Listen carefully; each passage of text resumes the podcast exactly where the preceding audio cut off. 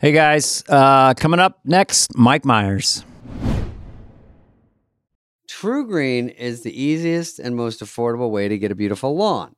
Now, you're out there, you have acres and acres, hundreds of acres. All you have to do is water and mow, and they'll do the rest. Weed control, which you hate, fertilization, Mhm. aer- aeration, huh, Can't stand it. among others. They'll do all that. So you can do literally anything else. Dana's out there like Yellowstone. You have better things to do in your free time. I know you do. You don't want to focus on lawn care.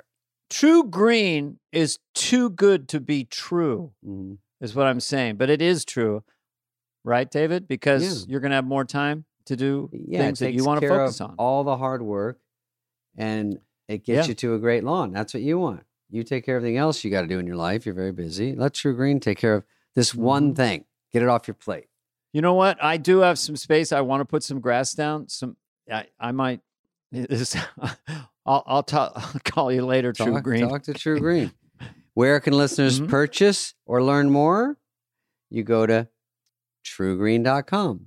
You do you. Let True Green do your lawn care. Visit truegreen.com to get the best lawn at the best price with the best people, guaranteed.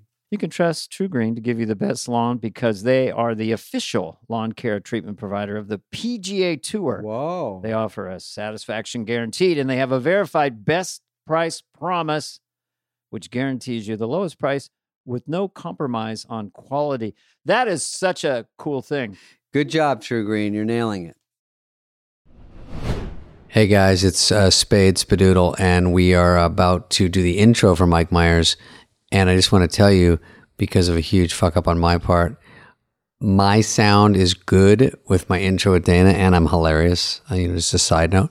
And we had the greatest interview, but I screwed up, and my audio isn't perfect for all you nerd robots out there. Like, uh, I only listen for the sound quality, not for the comedy. You're not going to be stoked. You can still hear all my jokes. I had a fucking blast with Mike. I'm just going to say that we sound great at the intro. Then my sound is, you can hear everything. It's just not as perfecto. So don't freak out and don't write your local congressman. Thank you. Here's me and Dana. All right, here we go. So, so Dana, we're Dana, We Dana have and I, free minute. we laugh. Yeah. I heard a joke this weekend. I'm going to tell it to you I love because it. comedians never tell jokes, but this one isn't bad. okay. This one it, you can do at home too. And I, I, I kind of mangled it. I've told it three times and I've told it differently. Okay. But the basic idea is it's a, a an old people's. Um, I can't believe I'm a professional. it. Uh, they're they're nine, 90 year old couple, and it's their 60th anniversary. Mm-hmm. And so the wife says, "Get in bed. I'm gonna, I'm gonna surprise you with something." Uh, so she goes in the bathroom. You follow so far. Yes. So the guy's in, in the bed waiting for his big surprise.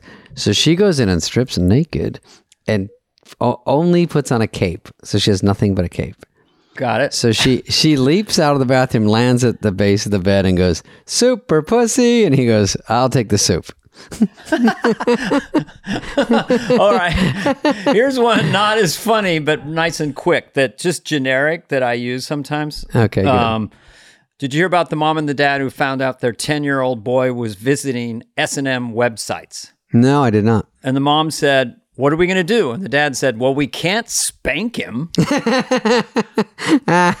jizz. That's nice. what? Yeah, That's, that's, nice good. and quick. I do that as Obama in my stand up. Hear, about- hear about the mom and the dad and found out their 10 year old boy was visiting S&M websites. The mom said, What are we going to do? The dad said, Well, we can't spank him. Come on, Michelle. Come on, Michelle. Michelle, no. No, just leave the egg salad where it is. Oh, Joe I'm going to eat later. Joe Michelle, didn't get it. I'm on here with David Spade on a podcast. Biden didn't understand it. Come on. What do you what mean? we're gonna do. I know how to do this. I know where I am. Yeah. Come on, we know it. Mike Myers coming on right now. Mike, Myers, my brother from another mother. We have so much in common sensibility wise. He has two older brothers. One's obsessed with Todd Rundgren. I have three older brothers. One's obsessed with Todd Rundgren. Um, and we, he's, um, he's kind of a, Well, he's he's he's had quite a, a he has quite a resume. Jesus. Well, I can't, when I got to SNL, you two guys were some heavy hitters that were there, and you were also in Wayne's World together. But we would also all wind up in sketches together, and you had your own stuff, and you had movies. It was uh, very exciting and intimidating to be in there with all you guys, and you two went on and did a lot of stuff, and uh, it's great. Mike wasn't was a force there, and uh, he was nice to me. And uh, you know that's saying a lot. wasn't nice to I you? know, I You're know. David Spade. Everyone likes you. I didn't really get along with Al Franken, but no names. I By love the Al. way, if you hear this podcast, there's not a chance that Al's name doesn't come up, and I go in the background. He's one of our he's one of our classics.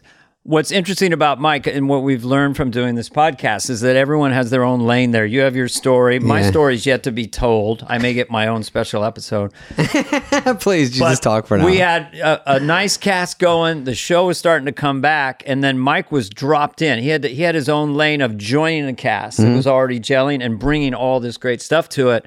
So I want to hear how he felt uh, about that and his Yeah. journey through that, and then into sharing this in crazy Wayne's World movie and and and how how much it grew on the show. It's very very interesting. I'm going to ask him about Coffee Talk movie, and I'm going to ask about Sprockets movie. my supernatural friend, Mike Myers. Rewind it back to the days of chill accent on the beach and all day fun with spring break on DraftKings Casino. Play exclusive games like Fan Fave Rocket. The excitement is endless, the vibes are right, and the cash prizes could be huge. New players start playing with just five bucks and get 100 back instantly in casino credits. Download the app and use code FOTW to book your one way ticket to fun with DraftKings Casino. The crown is yours. Gambling problem? Call 1 800 Gambler or visit www.1800Gambler.net. In Connecticut, help is available for problem gambling. Call 888 789 7777 or visit ccpg.org. Please play responsibly. 21 plus. Physically present in Connecticut, Michigan, New Jersey, Pennsylvania, West Virginia only. Void in Ontario. Eligibility and other restrictions apply. One per opted in new customer. $5 wager required. Max. $100 in casino credits awarded, which require one time playthrough within 168 hours. See terms at casino.draftkings.com slash promos. Restrictions apply.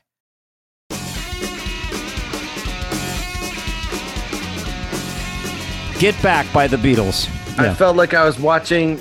I was felt like I was watching Da Vinci at Yeah. work. You know what I mean? Um, hmm That moment when Get Back happens moved me to tears. Um, the sweetness that they had with each other, Yeah. like that hug when there's like, uh, you know, I'll go over and I'll talk to George. You know, Oh, yeah. and they all had that nice sweet hug. Killed me. and they were just just lads and they you know lennon as it went on and, and there's some of the stuff you know what you wrote and i wrote and in the 70s Yeah. was just very sweet and very present and i loved how much everyone would lock in and try really hard on everyone's song you know i just was i thought it was going to be so much anger but no they're like and ringo always said that he'd count in and they'd all just drop everything and also yeah, which you could probably relate to this being, you know, I'm barely middle class growing up, but the, the setting was just tea and cigarettes and just funny chairs, like nothing. It was Yeah. so unfancy, especially at Abbey Road. It was just like you'd Yeah. think it'd be, and then just the work, uh, the work ethic of Paul Yeah. with trying to okay, do it again, do it again, do it again. It's like just No, he's definitely just had his hand on the third rail and he was just driven. You know what I mean? Mhm. And yeah, he couldn't, it needed to come out.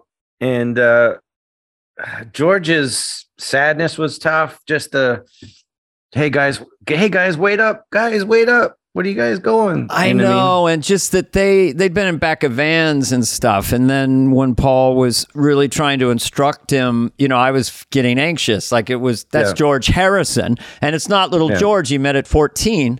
We'll do this and do this and do this, Yeah. and I used to do that as a joke, kind of, because I heard it on an album once. Where Paul would go do do do do do. To kind of process the melody, and then he's doing it. You know, you go like, Yeah. do like he hears the whole. He's like Mozart. I mean, he hears it all. Yeah. And so then he's frustrated, but it was so uh, remarkable. And um, I just got to it, guys. I was just watching uh, when I in the other room. Swear to God. And I, well, I thought you were a big Monkees fan. I didn't know you were a Beatle guy. no, I'm watching the Monkees. What are you guys talking about? Uh, no, uh, I I uh, was watching and it was just the part where he was sort of helping George, yeah. and then and then it was he's I guess stumbling in to get back, but he kind you can kind of go I know this one, and then he fools around with it, and then he starts going get back, and you're like, oh, is that what you're talking about, Mike? Yeah, yeah, yeah. Oh yeah. Like, Whoa! like, oh my god, oh my god, this is get back. Yeah. And then so cool. I could relate to that constantly. I can relate to. Okay. Uh, a lot of creativity is then just going someplace else, like either bullshitting around the table and ordering Chinese food, or they would go into, you know, Carl Perkins songs. Dude, they kept going back because yeah. you just to refresh their brains and come back around on it, you know. Mm-hmm. So, so anyway. No, just they just kept getting back to the whole reason why they wanted to do music in the first place. I, I love that part of it. And yeah. uh, I also loved how much Ringo was a, was a Paul McCartney fan. Just the the look of adoration when mm-hmm. Paul's just you know the long long and winding road and He's going, yeah, I've, he, I've, got one. I've got one. And it's like the best song ever. You know he, yeah. he had that Savant kind of vibe about him, like pulls it in here, goes there, you know, yeah. this just goes there. And, and it was, um, it was just so, so sweet well, to I see. I think it's how they recognize game. Like even uh, when I, when I got to a good old SNL, like we can't compare to the Beatles, but when I got to a place where I had done stand up comedy here and there and the headliner was pretty good and he would kill, but he wasn't that good. And, I was trying to sort of figure out what was good and what wasn't and what I jived with. And then I got to this show and you guys were there and everyone was like beyond what I thought they would be. Like I didn't right. know what to expect. And I'm like, the writers are so good. And then, and everyone's so ahead of me. I was going, holy shit, I thought it was pretty good, but it's, it's too good here. And I look back and we did have a chunk there where, you know, they usually do have a lot of really, really good people there, but that look right there. I was thinking, shit, I'm over my head. I see you guys. And then you, you crushed go, it. Yeah. yeah. It took a while to like take a notepad and go write a sketch and without tons of help, you know, because everyone's in their own, they got to do their own shit. Mm-hmm. And then people would help, but they can't baby you all day. Right. you just yeah. Start- I mean, you had your path. I had mine. And I think Mike's is uh, uh, kind of a singular path because he came in, the cast was going good. Mike Myers is coming in who you know and then you yeah. had to come in it wasn't like three people came in or right. or someone else it was oh, just, and mike one. was the first new guy after the original cast it was like two seasons right. in and so that's kind of unique about your experience so just explain how that how that felt because i yeah what was that like to come in you without and then you melded and did brilliant and we were just you know we were like the beatles by you know but at that time it must have been strange it was terrifying. I um I hadn't seen the show in a long time because I was living in England, and, and I've said this too many times now, but it's absolutely true. I had a top loading VHS that I had to choose between, you know, the hockey game, which is at seven thirty and it ends at twelve thirty. I can relate to that. Or, yeah. or and or, I've never heard this, you know, because we all think everyone's heard everything because we go on these different interviews. But oh, I know I'd not so heard that one from you. I didn't. So I got a call. Do I want to be on Saturday Night Live? And I thought it was my brother Paul at first. You know what I mean? Honest to God, because I was in Chicago at Second City, mm-hmm. and then mm-hmm. I started to watch the show, and I, I, I was like, holy shit, these guys are awesome. Like these, they're, you know what I mean? And I had been in Toronto. And um, we used to have funny cab guys, you know, the cab dispatchers. So mm-hmm it was an East East End taxi, Eastern Eastern Avenue taxi in Toronto, and the guy would go, he would do like, "Oh, hey, I need a I need a cab at Bloor and Dundas," and then a cab. You don't hear the cab driver, and he'd go, "Give the man a bologna sandwich." Right? We had like this whole. that was thing. the code. that meant you got the cab or something. I don't know, yeah. but it was really amusing. And you'd be in the back of the cab, and you'd be like, "Oh, that that's a funny dispatcher." And then this one, I was with Dave Foley, mm. and this Kids one in the hall. Cab, Dave Foley from the Kids in the Hall, and this one cab dispatcher just kept saying, "Isn't that special?" And I said to Dave Foley, I said, "That's really funny. That's a great, that's a great thing to say. Isn't that special?" And Foley looked at me and said, "That's Dana Carvey's Church Lady character." I said, "Oh my god, that's a that's a like a catchphrase." He goes, "Do you not know?" I said, "No, I've been living in England for three and a half years." That's funny. I didn't. and I missed everything, and they have no sense of Saturday Night Live in England at Mm. all. Damn. the, the only damn them. thing I don't go. the only thing that they'd watched later was little clips of Wayne's World after the movie came out. And even then, they were a little like, "Oh, I like the movie, but uh, I don't know about the sketches." Let, let's insert that moment that we shared and then go back around to this because sure. Mike creates Wayne's World, invites me to be on. We're going, going, going. It's starting out. It's kind of late in the show. Then da da da da, Madonna, everything. Then let's make a movie. Okay, you know. And then, hmm. and then we have to go to London. I was so naive. I never that when Paramount was saying, "Well, well, would you like to go to London?" I kept turning them down. Like, I'm really tired. I think I'll go. I didn't understand what, and they said, "Well, we'll bring anybody or whatever you want." So we were on the Concorde with Paula and like six of our relatives. Encore.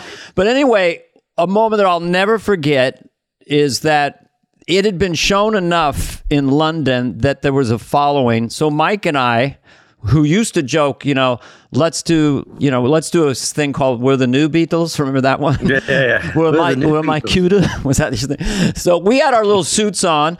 Our little suits, and then we were in this uh, London cabbie limo type thing, and we pulled up in front of the theater to show London Wayne's World, and there were like five thousand kids leaning on cyclone fences with posters and stuff. And Yeah. isn't that wasn't that that moment we got out of the car like what? And they're screaming for us. That was fucking But nuts. how did they get it? Did they get it, Dana, from um? I mean, Mike, our guest. Did they get it from the sketches, or they, they had caught up with SNL stuff, so they knew the movie was coming out? I think they ran the sketches. I think they ran the sketches on BBC, like because nothing goes on the hour on BBC. You know what I mean? Mhm. So it'll be you know coming up at twelve thirty eight. You know, like it's all weird. That's all just specific. Yeah. At eleven And- and nineteen, so we They would Yes. put in little spacers of Wayne's World. You know. You know, uh, Mike, one time we went to, uh, the only time I've been to London was, I've only been anywhere for press. And it's just like always quick, but we went for Tommy Boy and, and Farley and I went over and we, for some reason, thought we were famous over that. Meanwhile, we've only been on the show like three years and it's not even really over there, like you said. Right. And then Tommy Boy wasn't even out yet. So And we were what, doing- what happened? We were like doing a premiere and we're like, it's going to be weird being so famous. And then we, we stayed at the Dorchester and we had hats and glasses on. We go, let's go try to eat. And then um, when then no one knew us. And then they're like, hey, who's the fat guy and skinny guy? And then we walked around and then we slowly took the glass and everything off. And then we were trying to get recognized and that wasn't working. And we, we ate a lot in Hollywood. we, went, we went to Piccadilly Circus. Hello. We were just trying anything to get one person to know us. And it all, it sort of backfired. Yeah, it is funny. It's it's all different now, but at the time it was uh, the ocean was a big ocean. You know what I mean? Yeah, without Google, without and even if you didn't see the show, you didn't see it on Monday on the internet. You had to wait six months and see a rerun. Right. And who, Yeah. who, you, maybe you know this, Mike. It, this is just an insert. It always made me laugh when they'd say, You're going to jump the pond. So the Atlantic Ocean became referred to as a pond.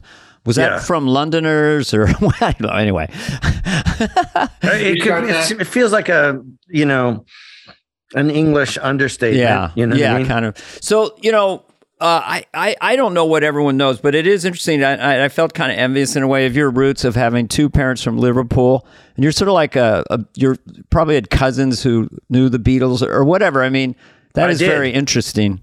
Yes, you did. I, I knew did, it. yeah. yeah, I had a cousin who knew Aunt Mimi. Oh, really? Wow. Yeah, which I Aunt Mimi I'll was in the Beatles. uh, Aunt Mimi was in the Beatles. She was yeah, the she was a Beatle, yeah. she was a roadie. Yeah, Tom Yeah. Hanks played her in the one of the Wayne's World sketches. She was lugging PV amps. Yeah. Uh, yeah, go ahead, Mike. Sorry, go ahead. No, no, no. It's all good. And um, I knew all the places. I knew Penny Lane. You know what I mean? I'd been there Wow. as a kid. And uh, Strawberry Fields. I I kicked a soccer ball around on Strawberry Fields. You know what I mean? So it's a, Yeah. it's a it was kind of a weird thing. And my parents were super proud. You know, and their accent became famous. You know, Yeah. so people would knock on the door, knowing I wasn't home, and they would say, uh, "Is Mike in?" And my dad would say, "No, actually, I think he's kicking about with his other." And people were like, "Cool," you know the Beatles were so famous that the accent was famous, and I got some reflected glory of Well, my that, that's another thing and that's unique about you is okay. You grow up in Canada, and Yeah. then right out of high school, you go into Second City, right? Mhm. you you at some point obviously had English roots and had gone over there, but then you go over to England. You're developing your comedy there as part of a comedy team, and you're there Yeah. for three years outside the states and Canada. And then, then how do you get on SNL from there? Then you then you get on SNL. You're like 25 or something. So what happened was I, I came back for Christmas and my dad was ill. He was starting to get Alzheimer's. Yes. And I was in a comedy double act with a guy named Neil Mullarkey, who's, uh, you know, really, of course, my dad was like, What's your comedy partner's name? I said, Neil Mullarkey. And he said, uh, Well, I, I, I guess, um, you know, Bill Shenanigans wasn't available because his name's Mullarkey, you know. And um, okay. Mullarkey's fantastic. I, I still work with him today. You know, he, you know, Mhm. he's hilarious. And um, I didn't want to leave. I didn't want to leave. I I I loved England. I don't blame and I you. love I being love in London. this double act. I love London. Yeah. And uh, my dad was starting to get ill, and Hmm. I did the um, I did the improv set at Second City Chicago, the main sta- uh, Second City Toronto, the main stage. And then they said to me, "Do you want to have a job on the main stage uh, of Second City Toronto?" And I was like, "I don't really, only because." But then I knew that my dad was ill, and I'm so glad I did because Mhm. I did get to see my dad for a little while before he lost his personality, which was Mm. sort of like a double death with Alzheimer's. You know what I mean? Yeah. Horrible. And um, Mm. so I got to see him. He got to see me perform, and then um, I got hired for Second City Chicago Mhm. uh, and went down there. And uh, then my dad had a horrible accident in a bath, and it was awful. And uh, I went back up, and uh, I technically was the alumni at Second City Toronto, and there was an alumni show, and Martin Short saw me there Mhm. and recommended me to Lorne. yes, I know that part of it. I and wonder. then I got I got a I didn't audition. I just got called, and I and I just then I was just in the cast, and I didn't really actually know I was hired for the first little while exactly. And even Lorne, Lorne, I was in the hallway, and he was I was he said, "Well, what are you doing here?" And I was like, I'm, "I you work." didn't even know. You're He said, "Well, where, where, where, why are you on nine? yes, what." You know, why why are you cross-legged by the elevator bank? And I was like, I, I don't have an office. He said, get off the floor or something like that. well, And I was like, didn't I meet you and you hired me? well, going full. Wait, full- Mike, so you Go you ahead. did hang on.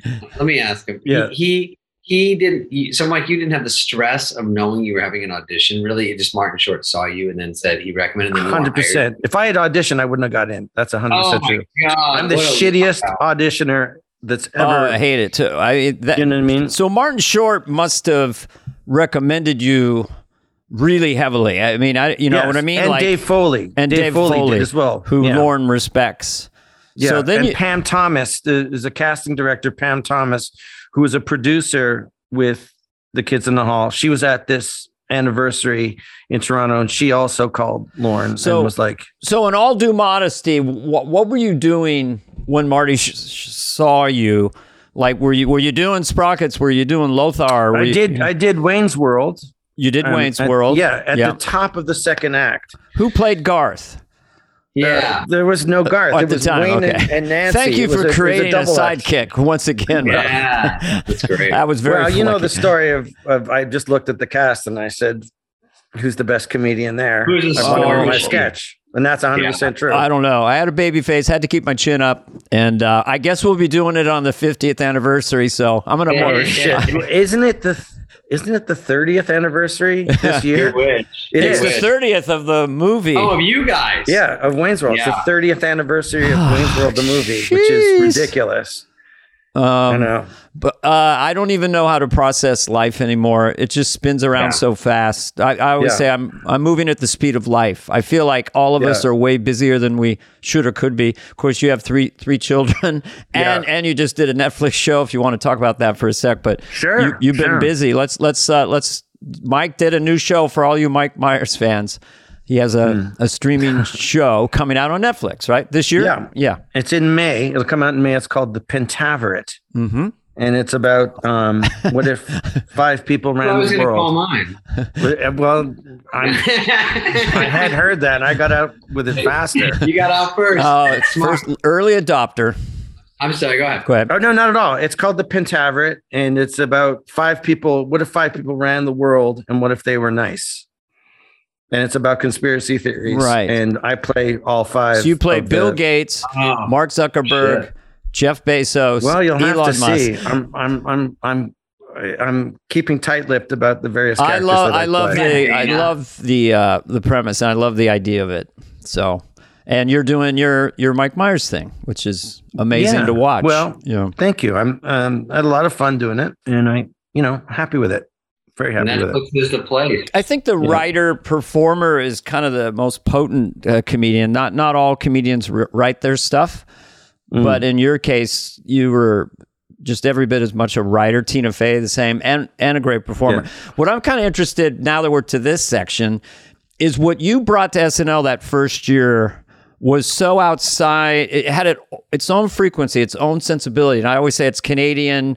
British and a little and American because you're always watching America as a kid, right? From Yeah, yeah. Canada. So that hmm. when you came in, and I wanted to walk through some of those things you did on on that first season, and then finish with this part of it when we were touring, and Mike and I did some dates, and how hard you had landed with the audience because we were playing three thousand seaters, Right. and you'd come out and they were going crazy. So anyway, I'll be back in 10 minutes. I just wanted to lay that out there. that was a long way of saying. So you come in, the first thing I saw, I'll Yeah. start it this way. So Mike comes in, he's very Canadian in the sense that he's shy and sweet, unassuming.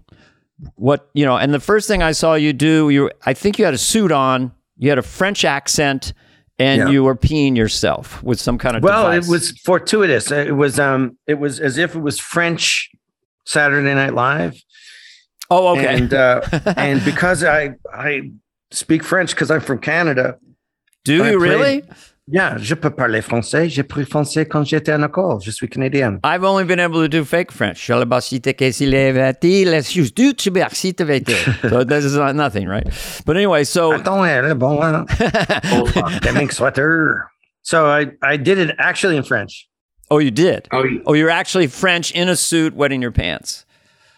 Is that your first sketch? Yeah, yeah, yeah, I was playing the, the a cast member of Okay. or the French celebrity who was hosting that week. Oh, I see. Okay. in in France, and it's um, and then they had a a pee rig Yeah. on me, Right. And uh, Always And it was, enjoy uh, wearing a P rig. I don't know why. now this is Mike. This is your first read through, or is this your first show? first first show, I think, and then the first sketch I was first sketch I was in, where I played Nigel the groundskeeper, and one of, and it was um, A lot of Nigels. I like someone's lot of name. Nigels. Ni- I play a lot of Nigel, Nigels. The, the groundskeeper. I'm no stranger to a Nigel, it's a good English name, I guess. It's funny. and Uh, uh, Wait, Mike, was that the beginning of, a, of like a September season? Like I came in the at the end of a season, and some people come in the middle. Adam came in the middle. Were you I just? came in the middle. It was February of Yes. '89. Yeah, Ooh, that's Yeah. sometimes tougher. Everything's rolling. it was, and everybody's awesome. Like you know, Well, we had we had Phil Hartman and Jan Hooks. I mean, you know. Oh uh, my god, and I, I Kevin had a nervous and- breakdown that first week. I said straight up on the floor crying. I'm not going to make it. These people, I did. I didn't know. And then Lorne said, "What are you doing on the floor, Mike?" Get off the floor. Mike, so you, you uh, You need to go to a psych ward, Mike. Uh, so in those four months, you landed. You, I know you did sprockets, Yeah. which I always Sprocket. love the the uh, touch my monkey aspect to it. Yes. like, Yes. that was so Just stupid. specifically insane. touch Yes. it, T- demanding touch Yes. it. So where did that? So you had that when Martin Short saw you. Did, did you do sprockets and Wayne's World or? No, I just did Wayne's World, Mhm. and it was, but it was, it was after the intermission, Mhm. and I came up from the audience, and people actually kind of weren't sure If it was Yeah. what you, was happening and then Yeah. then i just I, I had a great show and then we did uh the improv set and i did a couple things and just i just had a show of my life it was one of those weird things Yeah. and then there's a, a thing called freeze tag at second city Yeah. where you take the position of somebody and um oh yeah, i ended up in this long freeze tag with martin short. Oh okay, as it was described to me is that Martin Short looked at me, and I I looked like I was 14. You know what I mean? hmm and was starting to name drop, uh, like as a as a way of saying you won't know any of these people, and I matched every name drop for a name drop. You know what I mean? Okay, got it. And so he was like, you know, I was with Stevie Spielberg at the blah blah blah blah blah, Right. and I said that's when Liza Minnelli came. We were on a Oh, yacht okay. drinking white Puerto Rican rum, and because there was a white Puerto Rican rum commercial that had Liza Minnelli and whatever, and it became this this duel. You know what I mean? I was I, I did a bit once where celebrity name dropping they, it's always a shorter like Johnny Carson. I was with John Carson, you know, and, Yeah, yeah. and Eddie Eddie McMahon. You know, it's always it's always kind of changed. It's either We're, we're with whatever Bob, they- we're with Bobby Hope and, and, and watch. You know that was, but yeah. So you you crushed it. Then you come to the show, and then by May the show's done. So you landed a lot of stuff before we went on our little mini tour. Maybe But I didn't think so at the time. That's so so stupid. Is I literally was like, I I blew it. I'm a uh, I'm gonna get fired, and I really truly thought I was gonna get fired pretty much every week. You know what I mean? Well, which one landed the best in your mind? I mean, you did Lothar, the Hill People. Yeah. Did you? Lothar. yeah. I am Lothar of the Hill People. it's like just again, just It's just different different crowds like it, like the like the sort of people that you know, like musicians liked Dieter, right? mhm. and they liked Wayne, but like artsy people were like, "Oh, that Dieter thing's cool." Wayne's World had more of a broader appeal, Mhm. but then I remember walking through Central Park, and it was always the people that worked in the park were like, "Oh my God, it's Lothar, the Hill people." they remembered it. Lothar. You you can almost guess who's gonna like what. When people come up with trans comp, you go, I think you're gonna like Ben So that was like an ancient man in very rudimentary lang- language. Middle-aged man. No, but that was but this this was an ancient man in rudimentary language trying to understand women and society. Was that kind of yeah, the, It, was, it was a sensitive troll or whatever. I when I was a kid, I played a lot of Dungeons and Dragons, but we did it in character, which I look back now and it gives me the corny tingles. But it uh, I know a lot of in Dungeons and Dragons fans. and yeah. My my character was Lothar, and uh, When I lie am with the woman, she comes. I don't know what you, you know. there is much that I could tell you. You know, it's all the come. Let us talk of stories of the hunt. That type of Wait, but Mike, you just did those that half a year, and then you guys went on the road. You- Yeah. you were done enough to go on the road. yeah. It was, Wow. and I didn't have an act. I wrote it on the plane, and so Mike was writing, and and he had cue card. I cue mean, he hadn't done this on the stage. And if I could just insert this, so Mike's opening for me. He would this brilliant thing. He would come out as was it Wayne or Wayne, yeah. Wayne underdressed, unbeknownst to the crowd, was he was underdressed with Dieter. So you do Wayne, and then you pull a ripcord, and then the theme to Sprockets would come on, and you start dancing as Dieter, and they would go shithouse. I mean, it was such an incredible move. But I was shocked because I didn't know who was watching the show, and I That's thought, you know, I just have Yeah. to just do it, and if it if it if it doesn't play, I just stay Wayne the whole night. You know what I mean? You know, back then you don't have Instagram followers, you don't have internet, No. you don't have Google, so you have to guess: Am I famous, or do does anyone know what the fuck is going on? I'm just hoping they see the show. I'm hoping they're into this. We think it's funny in the building, and then we leave. You just I have don't know. no idea. And it Yeah. was it was interesting. Like when I was very first on the show, I would get like three pieces of mail, right?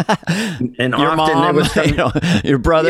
Yeah. no, okay. well, often from correctional facilities. You know what I mean? Yeah. and uh and with the real stamp, which I thought was ah, that's cool. And then I would looked over at Dana's and I was like, you got no Yeah. mail. Dana got no mail. Holy shit. So I guess I'm okay with three. And I said to um, do you remember Julian? Oh yes, yes. And I said to Julian, I said, Julian, I don't understand it. Dana has no mail. He goes, no mail. And then he points over to these five boxes. These five. He goes, it doesn't fit in there. Yeah. Oh, that's. it was all I didn't know that. That's nice. Sheaves and sheaves For the of people mail. at home, right by the page does. It was Steve Koren when I was there. Yeah, yeah.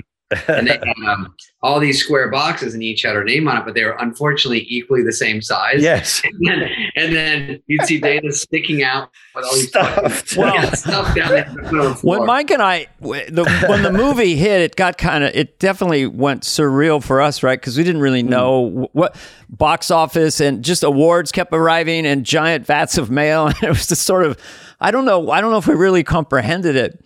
No, it was too fast. it- too For much, me, the, yeah. The only one that hit home was having immigrant parents and not having any hockey equipment, except Mhm. we would go to the skate exchange and you'd get like old timey skates that look like, you know, soon railways will be spanning the nation skates. You know what I mean? And then I'm on Saturday Night Live. Uh, We weren't making any money, but all of a sudden, a thing arrives this big giant duffel bag from Team Canada with Team Canada skates with the logo stitched into the skates, into the into the hockey pads, into the gloves, the logo Team Canada. And I was like, oh, cool. this is like unbelievable. And That's making it. I still have I still have the the gloves because they're You were a big uh, hockey guy back then. Yeah. I think you had a lot of uh, coats and stuff. Um, That that's Yeah. that's kind of a bond. You know, that it, it's not. I would never do a military analogy, but it's a bonding thing in show business to be on that show with people because it's so Yeah. gritty. And then to have your first success with them, and first time making a couple extra bucks. I remember Yeah. you scrounging for quarters, you know, to get a sandwich and stuff, or you got get bringing a buck out, and you know, Yeah. I mean- no, I did. I had to borrow money off Lorne. I had to borrow money really? off Lorne Oh. off the first half You know, season. does he have a going to be no billfold and kind of go like that? Does he like Yes. five, ten, fifteen? I want it by Tuesday. Where was I? Start again. Did he Five, pay you in Canadian money or what is that? yeah, here's a bloomy. He yeah, Blooney. the uh he um no, he said, How much do you need? I said, uh ten thousand dollars. Like I didn't really know. Wow. And, and he was like, he was like, Well, what's your rent? And I was like, What? What was Because it? how much do you uh, something like a thousand dollars a month or something? yeah, and you're netting maybe But I had no money. Like I had Yeah. negative money. You know what I mean? And and uh I, I I just can't thought believe you asked Lorne. I would be so fucking scared to ask Lorne for money. I probably would have. You probably would I have given. talked to I talked to do you remember Audrey Peart Dickman? of course, Audrey. Yeah, Yeah. And she said, Well, uh, she was like, Do you have any friends that you can borrow from? I said, Not really, no. He goes, uh, almost it was like anything valuable. The golden your teeth. yeah. You know I mean? Anyone else than Lorne? Is Yeah. that Any- you're any saying? que- Basically, can you donate blood? Yes. Can you donate blood? Do you have any shoes you could donate? Um, Yes. It, it Did was you go to Jim Henry? Jim I had the yeah. same thing, but I went straight to Marcy Klein because I found out she was Calvin Klein's daughter. So I said, Oh yeah. well, she's got to have some money. So I, that was my.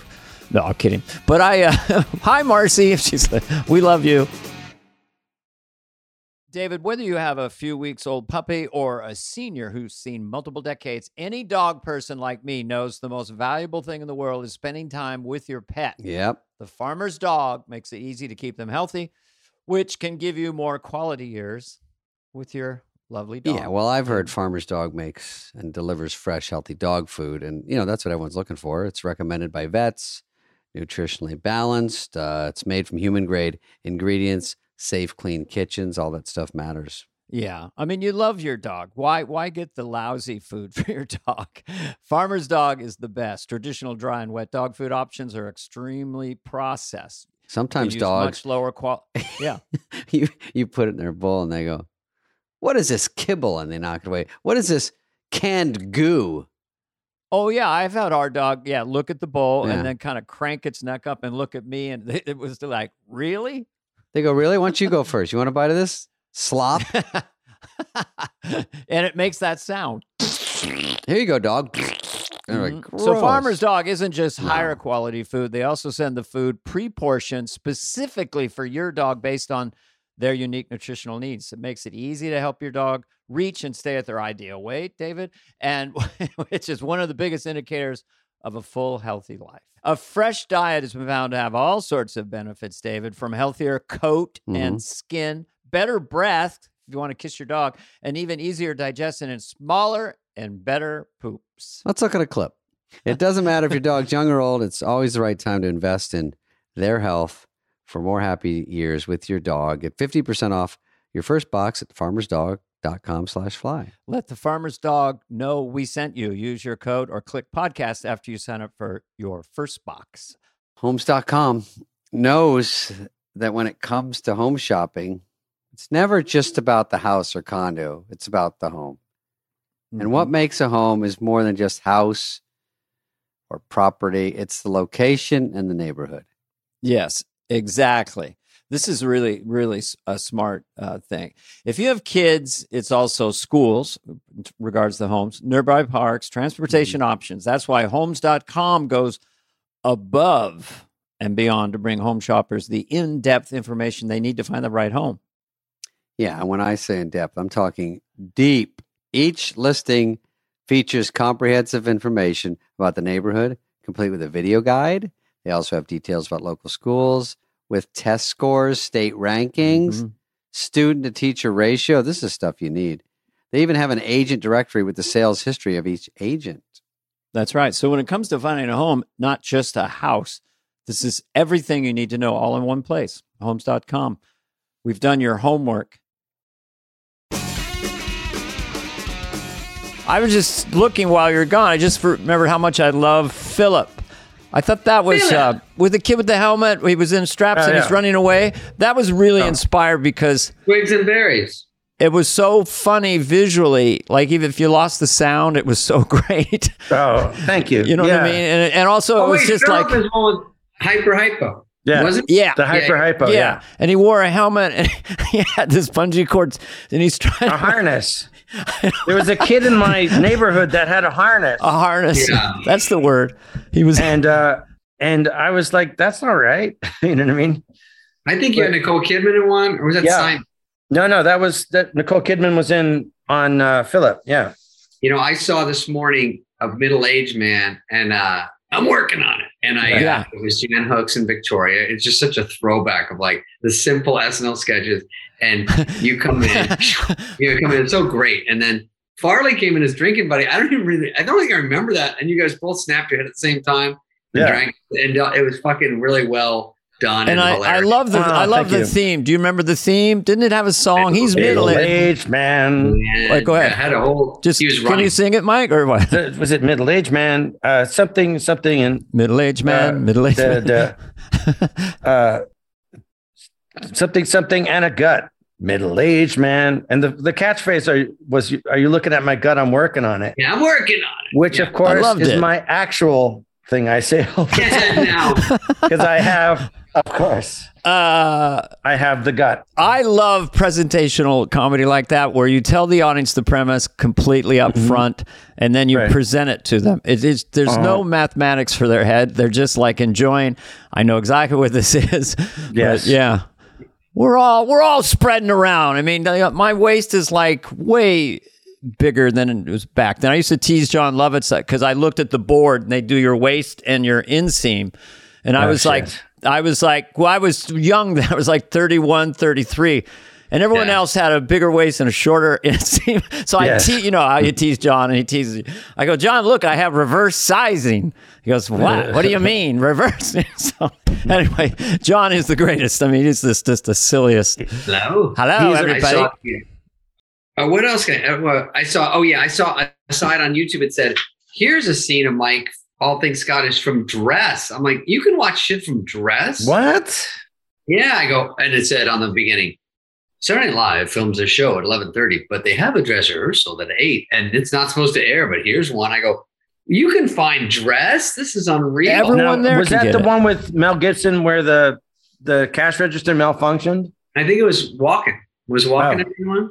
Yeah. Wow.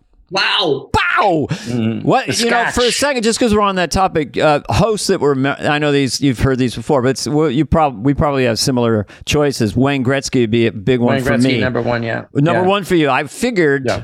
Wow. And so, just just from my point of view, for a second, you wrote a Wayne's World sketch, and we went to an ice rink, or we did a film. I'm from California, so I never played hockey. Wayne Yeah. Gretzky is literally super Canadian nice. I mean, just like insanely Yeah, yeah. unassuming. And then I couldn't get my. Sh- I was playing the the goalie. I didn't The know. how- goalie. so he gets on one knee, starts lacing up my shoes and pads, Oh, my and then Wayne Gretzky says, "Here, hold the stick like this." So it was. Thank you again for that that moment, Mike. Because I was like, "What? No, wait a You're minute, like the greatest." winner. Yeah, well, it's just so. How was your experience with Wayne? I mean, he was so. Wow. sweet. Well, I I got called into Lorne's office, you know, and uh, I thought, Come in. okay, here it comes. You know what I mean? on the carpet. And, and I thought, all right, you know, I tried, and then he goes, uh, Wayne Gretzky's the host, and I was like, and he, and I was like, is this happening? Like it's a joke, right? And he said, uh, just uh, maybe a Wayne's World, you know what I mean? And uh, I was like, yeah, of course. But I, I went and uh, all pre cell phone, of course. I was just pounded calls to Canada, oh my God! telling all my friends, Wayne Gretzky's the host. Holy shit. You know what I mean? It was huge. there was a couple things uh, for that that episode that stick out to me. One is I have a terrible fear of flying. So does Wayne. Ironically, even though he must have flown like crazy, he Oh goes, "I'll tell you at the end of the week what the secret is to not be afraid." So at the end of the week, I go, the end of the show, I go, Wayne, what's the secret? He goes, helicopters. Just fly in a helicopter and a plane will seem like nothing, you know. He's right. Oh, and 'cause he's they're kind of scary. right, you know. He's, Yeah. he's 100% right. Helicopters are terrifying. Do you remember the sketch we did where we were playing celebrities idiotically trying to advise him how to play hockey? I do. And I remember it's like, what if you made the puck out of flubber? yeah. Flubber. Flubber. And the funny part was Phil was doing Jack Nicholson, and Yeah. he always would say Wayne's moniker or nickname before he'd start to talk in rehearsal. He'd go, Great one. And Wayne would lose it every time, you know. And I was pulling out my silly John Travolta from 1975, going, you know, maybe just everybody should just go right at the net, super fast, just go right, you know, that kind of thing. Yeah. And he, he loved it. But anyway, he stood out as just, and he nailed that thing where he's singing like Elvis at the on Oh, the yeah. air uh, show. Waikiki hockey. Yeah. Then Suddenly Yes, I he was extremely charismatic and in the pocket. You know, it was like, Yeah. wow, anything can happen on SNL. Yeah. so he's that, you know. Did so- you ever do uh, Austin? Did you ever do Austin Powers on SNL? You didn't, did you? no, never did. That was it's a later. later creation. No, that was later. I um, I uh, I hosted. I've only hosted once. I hosted in, I would say, 25 years ago. Was it a pr- to promote? Uh, It was for Austin Powers. Yeah. And how did you find that? Because I David's hosted. I've hosted a few, t- three times, I think. Yeah. I yeah. find it really difficult. Do you? It Well, looked so natural and, I and fun. What was your? Well, the, when I did one in '95, I actually got you know some of the, I, I got into a restaurant sketch with with Chris was in it, and Tim Meadows and Sandler that I didn't write. Steve Koren wrote the Pepper Boy. And that that it, it for a restaurant sketch in the in, underneath the bleachers kind of set, it killed Right. so hard that I at that night at the hotel at 4:30 in the morning Sandler he just left a voicemail for me going Carvey Pepper Boy you know one of those right it killed so hard but the last you know what you said? I think it's said Sandler. uh, Um, oh, uh, Sa- he's, to, to me, Sandler. But the last time I went on, I just was a little too, too amped up. a little- Had been gone too long, and uh, was a little too serious about it, trying to control it. You know, because you, you, you- Right. they put you in like thirteen sketches. As a cast member, you're used to having one or two that you're shepherding, so you can really Right. focus. So that Right. that's the part that's hard. But how did you guys you also find it? want to kill on every sketch, and you start to Yeah. go, I don't want to kill on every sketch. How did how did so you enjoyed it, Mike? Uh, no, it was hard. Oh. it was really hard. But uh, I, because it was too many sketches, and I also wanted Yeah. every moment to be perfection. But what was from a like a when you write and produce your stuff from that standpoint, it you know like they said, okay, you're going to play the prime minister at the time of England, right? Mhm. And uh, I was like, oh, I need some tape on. it. I don't really know how he talks. And so I said to the person, I said, is it possible to get a tape? And they said, sure, it'll be for five minutes. And I'm like, yeah. Because when you do movies, it's Right. much slower. Yeah, much slower than that. and that. literally five minutes later, there was a tape. And I was like, this is why movies can be frustrating at times because honest to God, like everything, you can't believe how fast things happen. Yeah. And so when people on movies tell you, "Oh, it can't happen," you're like, mm, "Beg Uh, to differ." Actually, you know it I mean? Well, that's the love of Saturday Night Live. If you tend to procrastinate or you just have these hard de- deadlines throughout the week that keep pushing you forward and keep you really heightened. I didn't realize for my ADD or whatever I've got that that Hmm. really fit my brain nicely because everything was in front of me and then there was the dress show and then boom it's over and then in a movie you might develop it for two years it's, just- it's like and then I was on a film once with a guy. We did so many rehearsals and so many other angles. By the time it got Yeah. to the shot they were going to use, I had said the, the the thing like I'd say 150, 200 times. Right. It didn't even seem like English. It was like, Yeah, yeah, yeah, yeah. I mean, I think you know maybe the way other people do documentary style or something, but that kind of crushed me in movies. I didn't feel. I would love to shoot. I I always want less takes because I feel like you're fresh, you get it, and and if something happens off the top of your head or you tweak it, but to do it and then they you're finally so burned out at the end, they go, now here's the big close up, and you go, now the one we're gonna use. I go, God damn, what yeah, you doing?" yeah, yeah. You've used it all on the other side. Yeah. What is the money shot? I mean, in Wayne's World one because it was I don't know. I think it was like 35 days. So Yeah. and so there wasn't a lot of time for a lot of coverage. Like in Wayne's No, World it's one, freedom from choice too. That's it, the other Yeah. thing too. You don't Yeah. want so many choices. And the other thing too, you know, I I didn't even know on Wayne's World to ask if there was what the coverage was. You know what I mean? me neither. Of course. and now you know there's been some movies where you can't ask you know um or i was like bohemian rhapsody i was just like Great. whatever Yeah. you know Right. You're a hired hand, kind of, right? yeah, yeah exactly and on uh Inglourious Basterds it was just like whatever you would like you know what i mean Uh, can just- can I, just- say how much I love that scene? And I Oh. saw it recently, and that how big he made the room, and your your the attitude of your character and the accent. It's Oh, so fucking you. great. i love Well, I love that. That was- Tarantino. I mean, you got to be in a Tarantino movie. And I- I can't believe it. part. Like- yeah, I also like got to be in a World War II movie, which is also and like uh, just the whole experience was you know shot in Nazi headquarters. Are you kind of? I'm just going to throw this out. I don't know where it's going. Are you kind of a World War II historian in a way, or you're very much interested in that that particular event? No, Mike I'm is obsessed, fanatic, obsessed. and it's okay to say that. And I have other friends who do it, but you you do paint and make beautiful models, extraordinary Toy soldiers, yeah. Oh, Yeah. thank you. And and you have tableaus of soldiers, and they're make just dioramas, breathtaking yeah. dioramas. Thank okay, you. Yeah, yeah. extraordinary. But yeah, I'm I'm uh, a lightweight compared to you, but I'm fascinated by World War Well, II both as well. my parents, both my parents were in World War II. My mom was in the Royal Air Force, and my dad was in the Royal Engineers and fought, you know, in the second wave of Market Garden, where they were like building bridges and clearing landmines and making anti-aircraft gun installments. And you know, my dad shot at the Germans. You know, he doesn't know whether he killed anybody. Amazing. He took fire. He's been shelled. My dad was shelled during World War II, and was in a slit trench underneath the truck. And he, he said the thing about the British Army is that in combat, British soldiers laugh all the time. They just Makes sense. Constantly laughing, like it's really, the even when they're f- uh, frightened and running with the rifle, they're laughing. they laugh Here. the, out of fear. Yeah. And I was like, is that just like, is that just legend and lore? But then, of course, I've seen a lot of like documentaries about the British Army and stuff that they, it's just one of those stress responses. The greatest. yeah. It shaped them. It shaped my parents. It shaped my parents in a huge way. What? Uh, they- what? How do you feel it did? How do you feel it did in specific? Well, I, you know, eh, they would talk about things like fascism, and like that was a real thing. Like my dad and my mom hated any kind of fascism and Mhm. anything like that, and, and would talk about it at the dinner table. And I realized that my friends who didn't have World War II parents were less concerned about the possibility of fascism. yeah. you know what I mean? And uh, Interesting.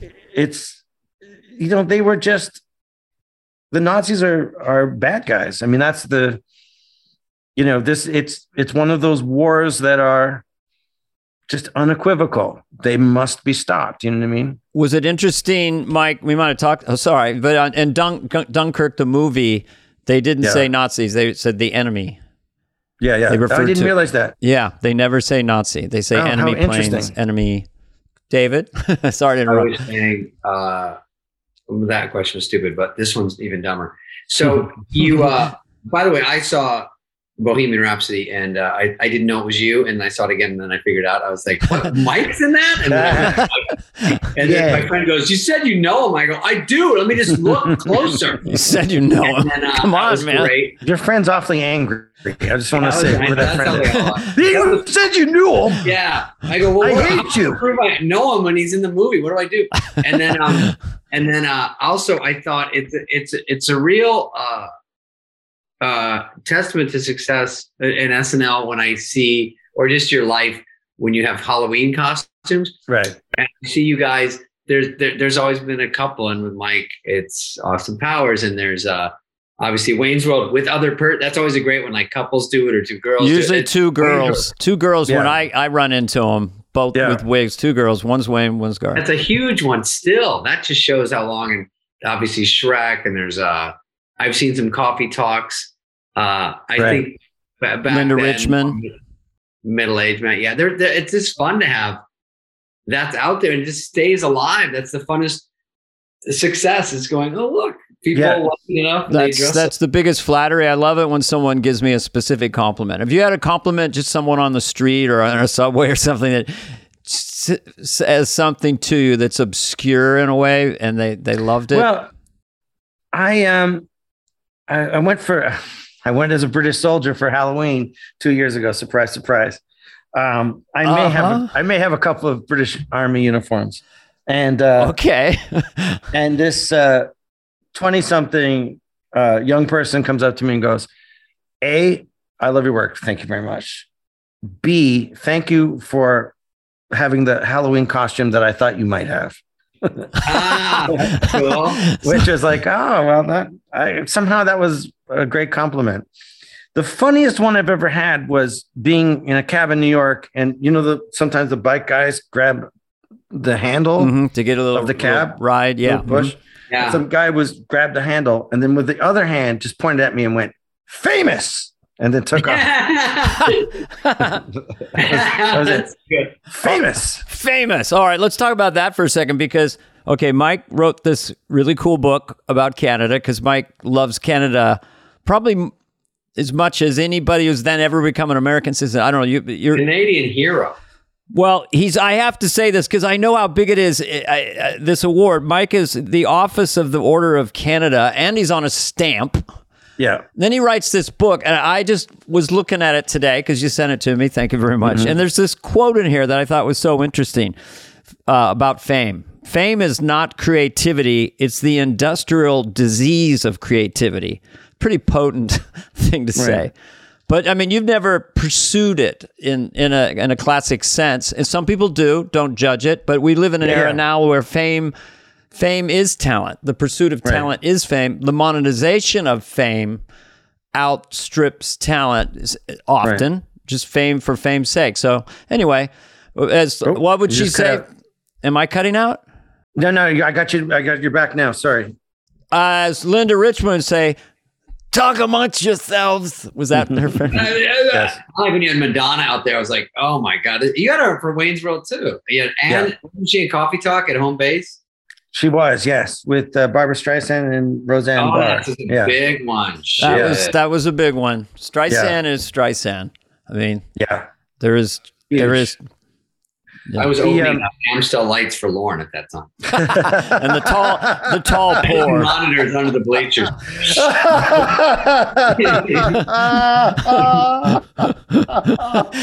David is so so nice. That's perfect. I In the big giant glass. Yeah. the giant glass, he'd start the pour low, and then he'd bring his ha- his hand up like two feet above the pour of the You know, glass. under the bleachers, monitors it was the best. They go, Lorne wants to see it. I'm like, oh no. You go in there and he'd go, maybe this one, do it, fix it a little bit. It felt like it faded out at the end. And and Liz or Aaron would look at me and go, you heard him. And I go, yeah, I got it. I, I've said this before, but I guess w- once in a while, while I was out there really mugging it up, like not going to do it, all that. Lorne, Lorne, with I think affection, would say, looking at the monitor under the bleachers, go, "He's a fucking show pony." Yeah.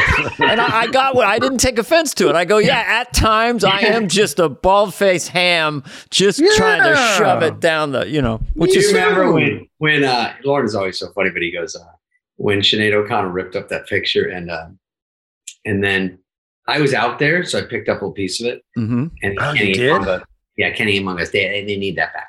But uh I walked over and Lorne was drinking uh, an Amstel Light. And uh, it went dead silent. And I went to a commercial and he goes, "Mm, Irish.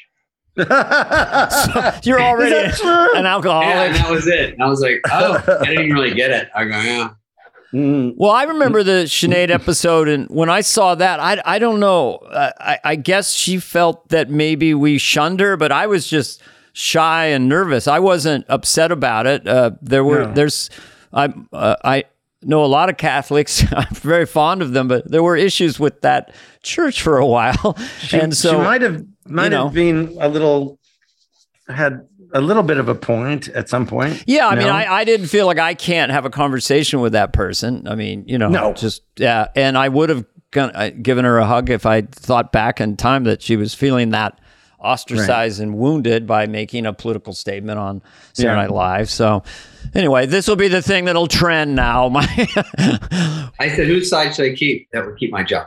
But um, uh, but Mike, I did I did walk out there and I had a light show, shocker. And so she did it. She went to what's your net worth? Come on. and I went out and I picked up a little piece and I put it in my pocket. And I just go, yeah. I, by the way, I'm not even that religious. I don't really know how heavy that was, or what was going on. I just I'm Arizona dumb. I just go, right. I just had a piece. I go, that was weird.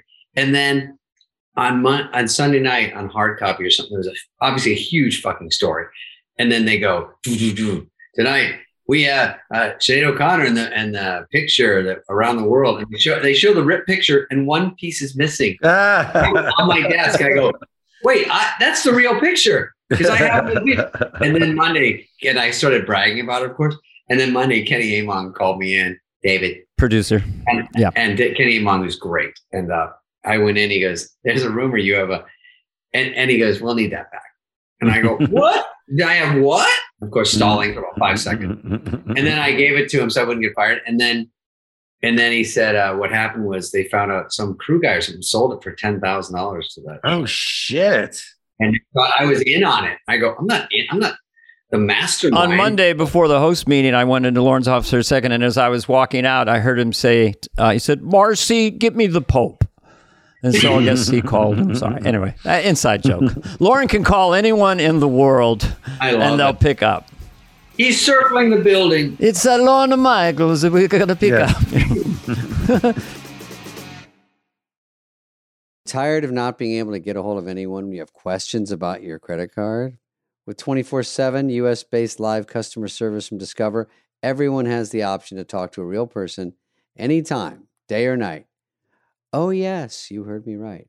You can talk to an actual human on the Discover customer service team anytime. So the next time you have a question about your credit card, call 1 800 Discover to get the service you deserve. Limitations apply. See terms at discover.com slash credit card. Would you like to learn a new language? We.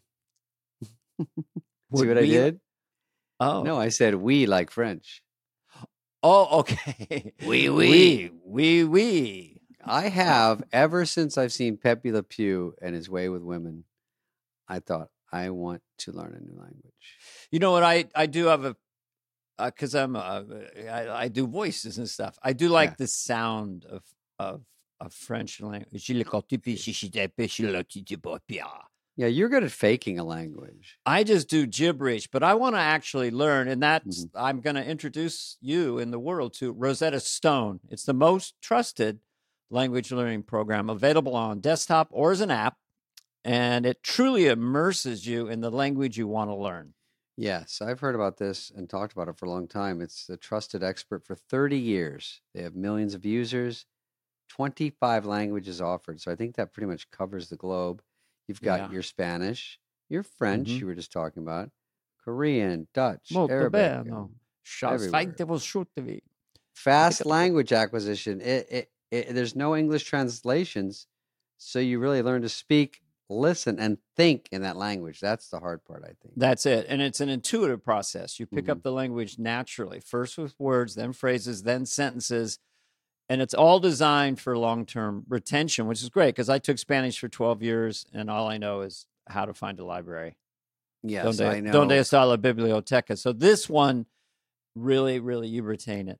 I learned German and I know hast du zwei now No, aber no, hast du Bruder? No, nine abracabras Schwester. That means have. Do you have a brother? No, I have, but I have three sisters. I took German for seven years and all I remember is Gesund, Gesundheit. What does that mean? that means bless you. Oh, okay. Yeah, so someone sneezes. Gesundheit. Gesundheit. Rosetta Stone, that's not going to happen. Another thing I love is they have a built in true accent feature that gives you feedback on your pronunciation. That's like having a personal trainer for your accent. Very important to being understood in a foreign country is to do it in kind of the rhythm of the way that language is speak. Right. You don't, you don't look like some clown. Desktop and app options, audio companion, ability to download lessons offline. By the Mhm. way, the lifetime membership has all 25 languages. For any and all trips and language needs in your life, that's lifetime access to all 25 language courses Rosetta Stone offers for 50% off. What are we waiting for? It's a steal. What is going on? Don't put off learning that language. There's no better time than right now to get started. For a very limited time, Fly on the Wall listeners can get Rosetta Stone's lifetime membership for 50% off. Oh yeah, visit rosettastone.com slash fly. That's 50. That's like the highest I've heard of. Mm-hmm. 50% off, unlimited access to 25 language courses for the rest of your life. Redeem your 50% off at rosettastone.com slash fly today. Well, I have a question for Mike. Did fucking George Harrison write your letter? You did, yes, Damn it! Yes. yes, An incredible Um, full circle yeah. thing he, in uh, life. Yeah. Wow. It was um, uh, during Austin Powers three, Mm-hmm. and uh, it was the day that um, it was uh, Tom Cruise, uh, Danny DeVito, Gwyneth Paltrow, Steven Spielberg, all in that fake opening Mhm. of Austin Yes. Powers called Austin Pussy, and uh, I got a call. I, and I got a call in the morning from uh, Gavin DeBecker, who's a se- security specialist, and uh, he said, "Was it a uh, uh, dead but letter?" And I thought, "Oh shit!" Like somebody with right. some weird threatening letter. But when I got up that morning, it was um, George Harrison had died, and I always felt very close to George. Um, I kind of have the Hmm. George Harrison face. There's like five faces in Liverpool, and I have the George Harrison, mean, as did my dad. My dad and George Harrison look very much alike. Hmm. And um, I cried like a baby. And I was like, oh man, this is this big day. And it was raining. And I thought, oh shit, we have to cancel this big day. This is a horrible day. Then somebody wants to kill me. I'm thinking. And Yeah. then the day turned out to be fantastic and one of the most amazing days ever. And I got a knock on the door, and it's the last letter that George Harrison's ever written anybody. And it's Gee. he's a Huh. Austin Powers fan. He goes, I was looking all over Europe for a mini you doll. And anyways, love the, A, love a the mini me? films, you know. Okay. Yeah, Oh. I know. And I was like, oh shit. Just I it literally got hot in my hands. It's it's up on my wall. It's one of my treasured. That is just, just- one of those. can't believe it. I mean, a a lot of these full circle moments that happen. Uh, that's probably one of the most. The parents from Liverpool, you Yeah. going into show business, you doing this, you're riding this incredible wave of these franchises, Wayne's World, Mm. Austin Powers, and then you get a letter from George Harrison. I mean, it's Just just, can't I can't there's no way for me to process it. I don't I know how you would process it. it's just beyond and uh, Beyond, yeah, and I so think- lovely. Yeah. an exciting time was when we were we were in London uh, for Wayne's World 2, sitting next Mm-hmm. to Paul McCartney. Do you remember that? yeah, yeah. For the premiere. And uh, he was being very he was talking a lot, you know, during the show, and I was nervous. and he was like, he was like, Well, that's a funny bit. Did you write that? And I'm like, Yeah, yeah. I yeah, and you're trying to focus. Yeah. just like, yeah, yeah, yeah, yeah. Okay, look up there. I love him. Did- Did it take you a long time to write that? I'm like, yeah, it took forever. Because look, I was like, my Is joke, right, sir? my joke was that I would wish I was next to the quiet one Um, instead of the cute one. Yeah. But he was, but it was pretty, Yeah. pretty well, you guys were there. I had left the show the week before Paul came to host, which I I, I Mm. regret. I, I I've gotten to interact with Paul in different ways at different times, but that must have been cool. And just having Paul around, you know, doing Ugh. sketches and Oh yeah, it was amazing. you know. I that day, I uh, were you there when he had the mini concert, or had you left at that point, Dana?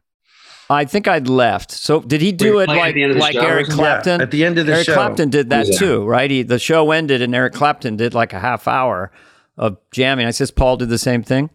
Well, yeah. So my brother Paul had come down from Toronto for this Paul McCartney Mm. show, and uh, it was very amazing. So uh, Linda was there. Linda McCartney was there, Hmm. and Paul had met Paul McCartney at the at uh, at the Wayne's World Two opening.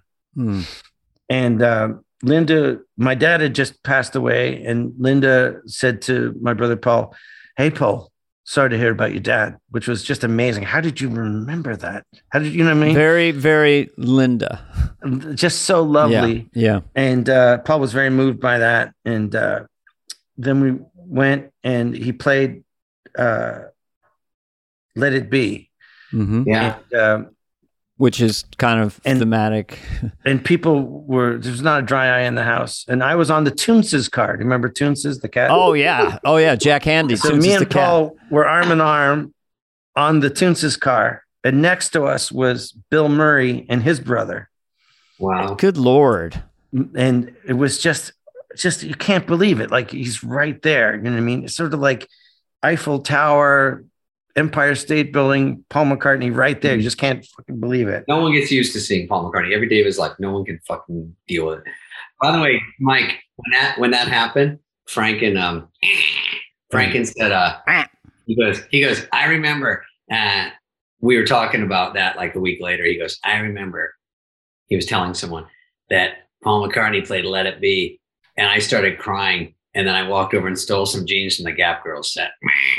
Did he say that seriously? He's like the Yeah, he penguin. He's like the penguin all of a girls." sudden. Yeah, it was all serious. Then he goes, and I went and stole some jeans from the Gap Girls because there was so many. It was like a real set with a security guard because there was so many. That's kind of brilliant in a way of Is like that looking at sets to kind of harvest stuff and, and shoplift sets. Yeah, And it's so funny that on the, on the heels of that "Let It Be," where everyone was crying. Yes. Oh my God. Well, the um the next morning we went to the John Lennon circle, me and Paul. Mm, in Just Central as- Park with all the people. Just as Bill Murray and his brother also came to the No. to the Imagine Circle at Strawberry Fields. And it was kind of I don't know, this was kind of a huge moment. It's just everyone a Beatles fan. I mean, is Bill and his brother like at the level of you and your brother Paul? Because it's, I guess, I is there levels so. to it, or it's just like a fanaticism that we can't let go of because it just keeps giving all the time. You go back and revisit the music, and you go, seriously, no. But if you've had a little bit of fame, you can't imagine their level of fame. Do you know Yeah. what no, Their fame is famous. Do you know what I mean? Oh, They're yeah. famously famous. You know what I mean? yeah, and that that's one aspect of it the other aspect of it is just it's just the type of show business that you wanted to be in you know what i mean Mhm. that's what I, I always wanted to be on saturday night live i didn't know saturday night live would be there for Mhm. me i always wanted to be on letterman Mm-hmm. Yeah, Yeah. i always wanted to be on the tonight show with johnny carson yeah. I never got to be on the Tonight Show with Johnny Carson, but I always wanted to be. And it's just sort of just in general, the Beatles, like in specific the Beatles, but in general, American show business. I don't think if you grew, didn't grow up in this country, how magical American show business is. You know what I mean? Mm-hmm. It's it's it's just the it's the best show business in the We're world. bigger in other countries too because it's America. I, I think that they It go. is.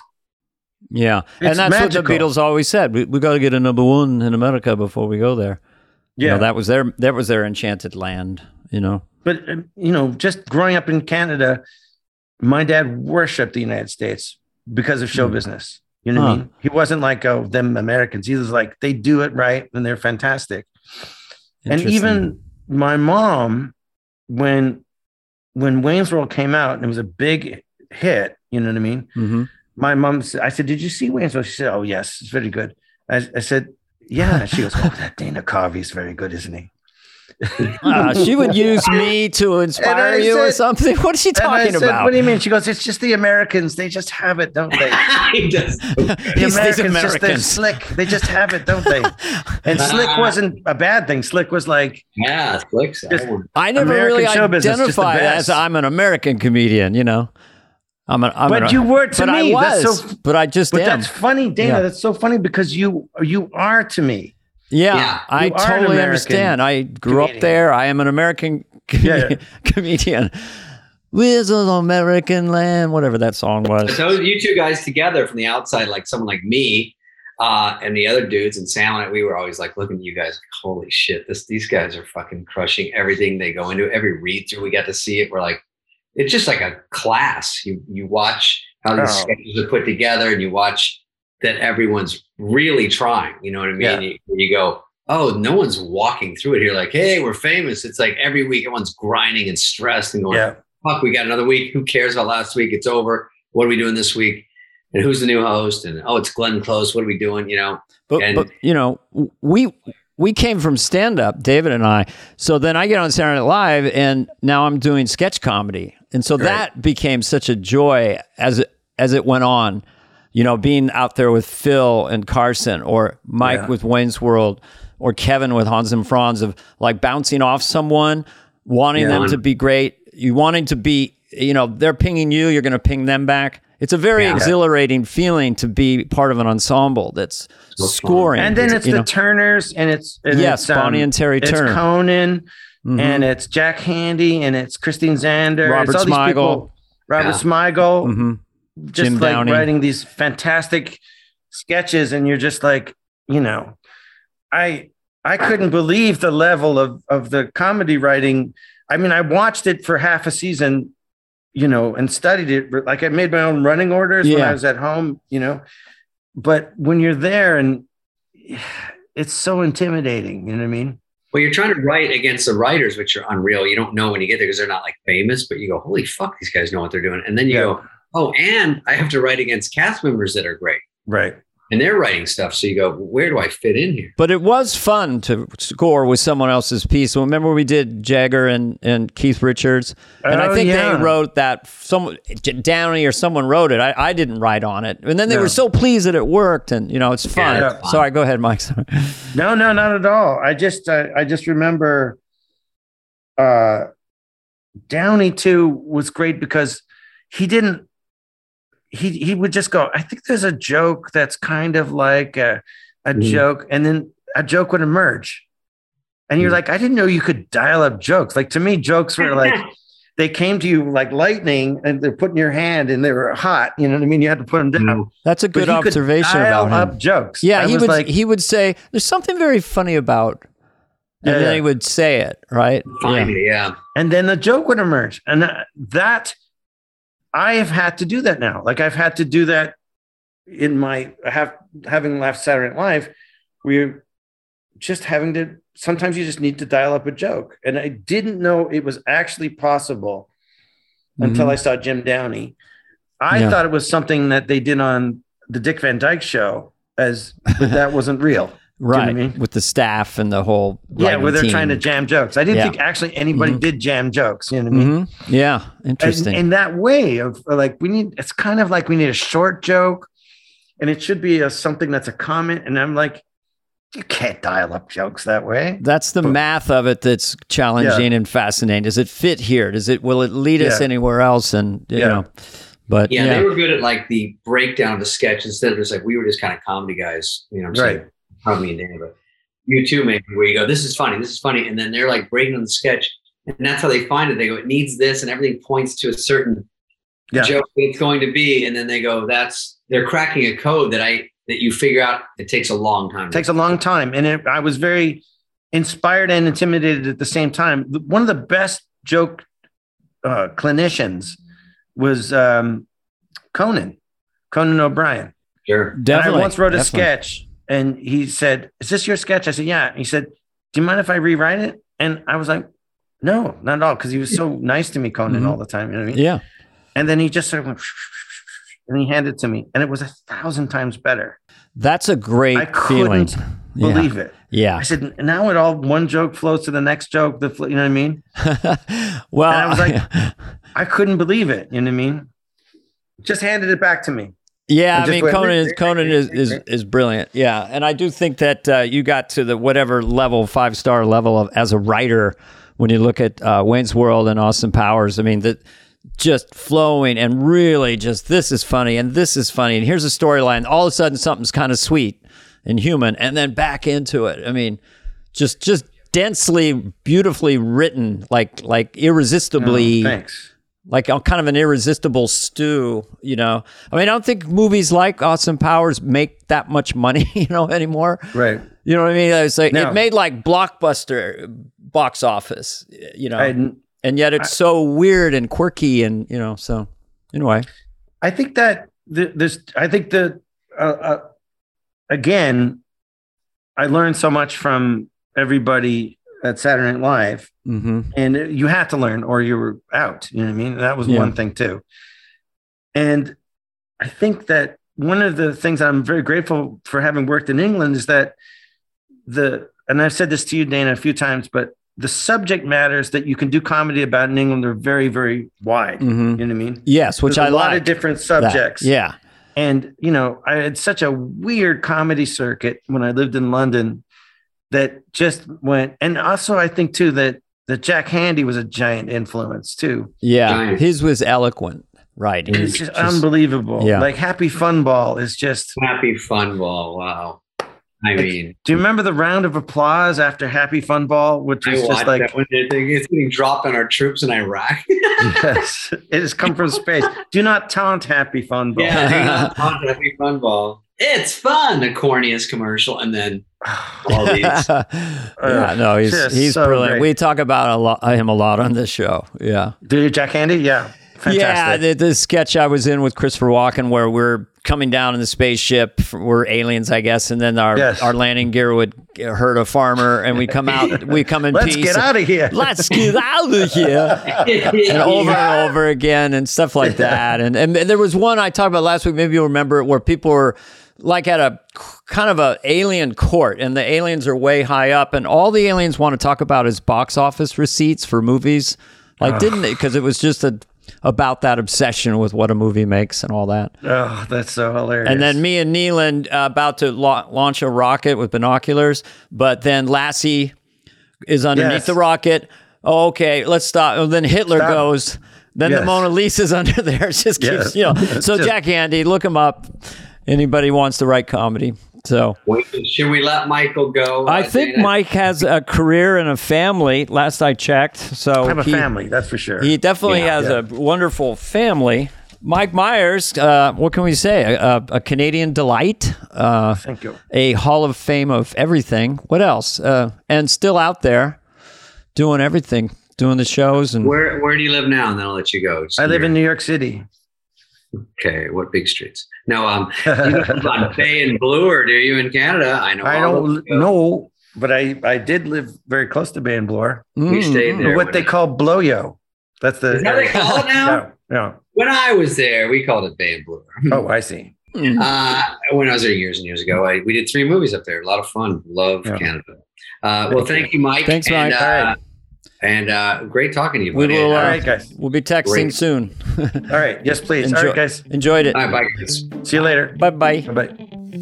Hey, what's up, flies? What's up, fleas? What's up, people that listen? We want to hear from you and your dumb questions. Questions, ask us anything. Anything you want. You can email us at flyonthewall at cadence13.com. Andrew Laposha. Hello, guys. Uh, thanks for what you're doing. I like when they say that first. You're welcome. It's so awesome. My question Who did you most want to host SNL that never got to? I'd say Tina Fey. That's my answer for everything. No, who are you thinking? Because I'm, I'm, just thinking think. of who I'd want to hang out with. Yeah. So like, and they were musical guests, but I would like to have been on the show when Neil Young was the host. Oh, yeah, 'cause you love I would have had Neil Young on Church Chat. Well, our voice is sort of like a lady's voice, isn't it? Old man. You know what's really ironic is Church Lady. I was, th- this is what Judd Apatow would help me with make an album where Church Lady sings Neil Young. Because I can't sing, but as Church Lady singing, it sounds exactly like Neil Young. Okay, I'll, I'll show you. First, Neil Young. Old man, look at my life. I'm a lot like you were. Church Lady. Oh man, look at my life. I'm it a exactly lot like you same. were. Well, isn't that special? no, it's true. I can sing as Neil Young, but I have to sing as Church Lady singing as Neil Young. And that's my answer too. All right. Thank you, Andrew.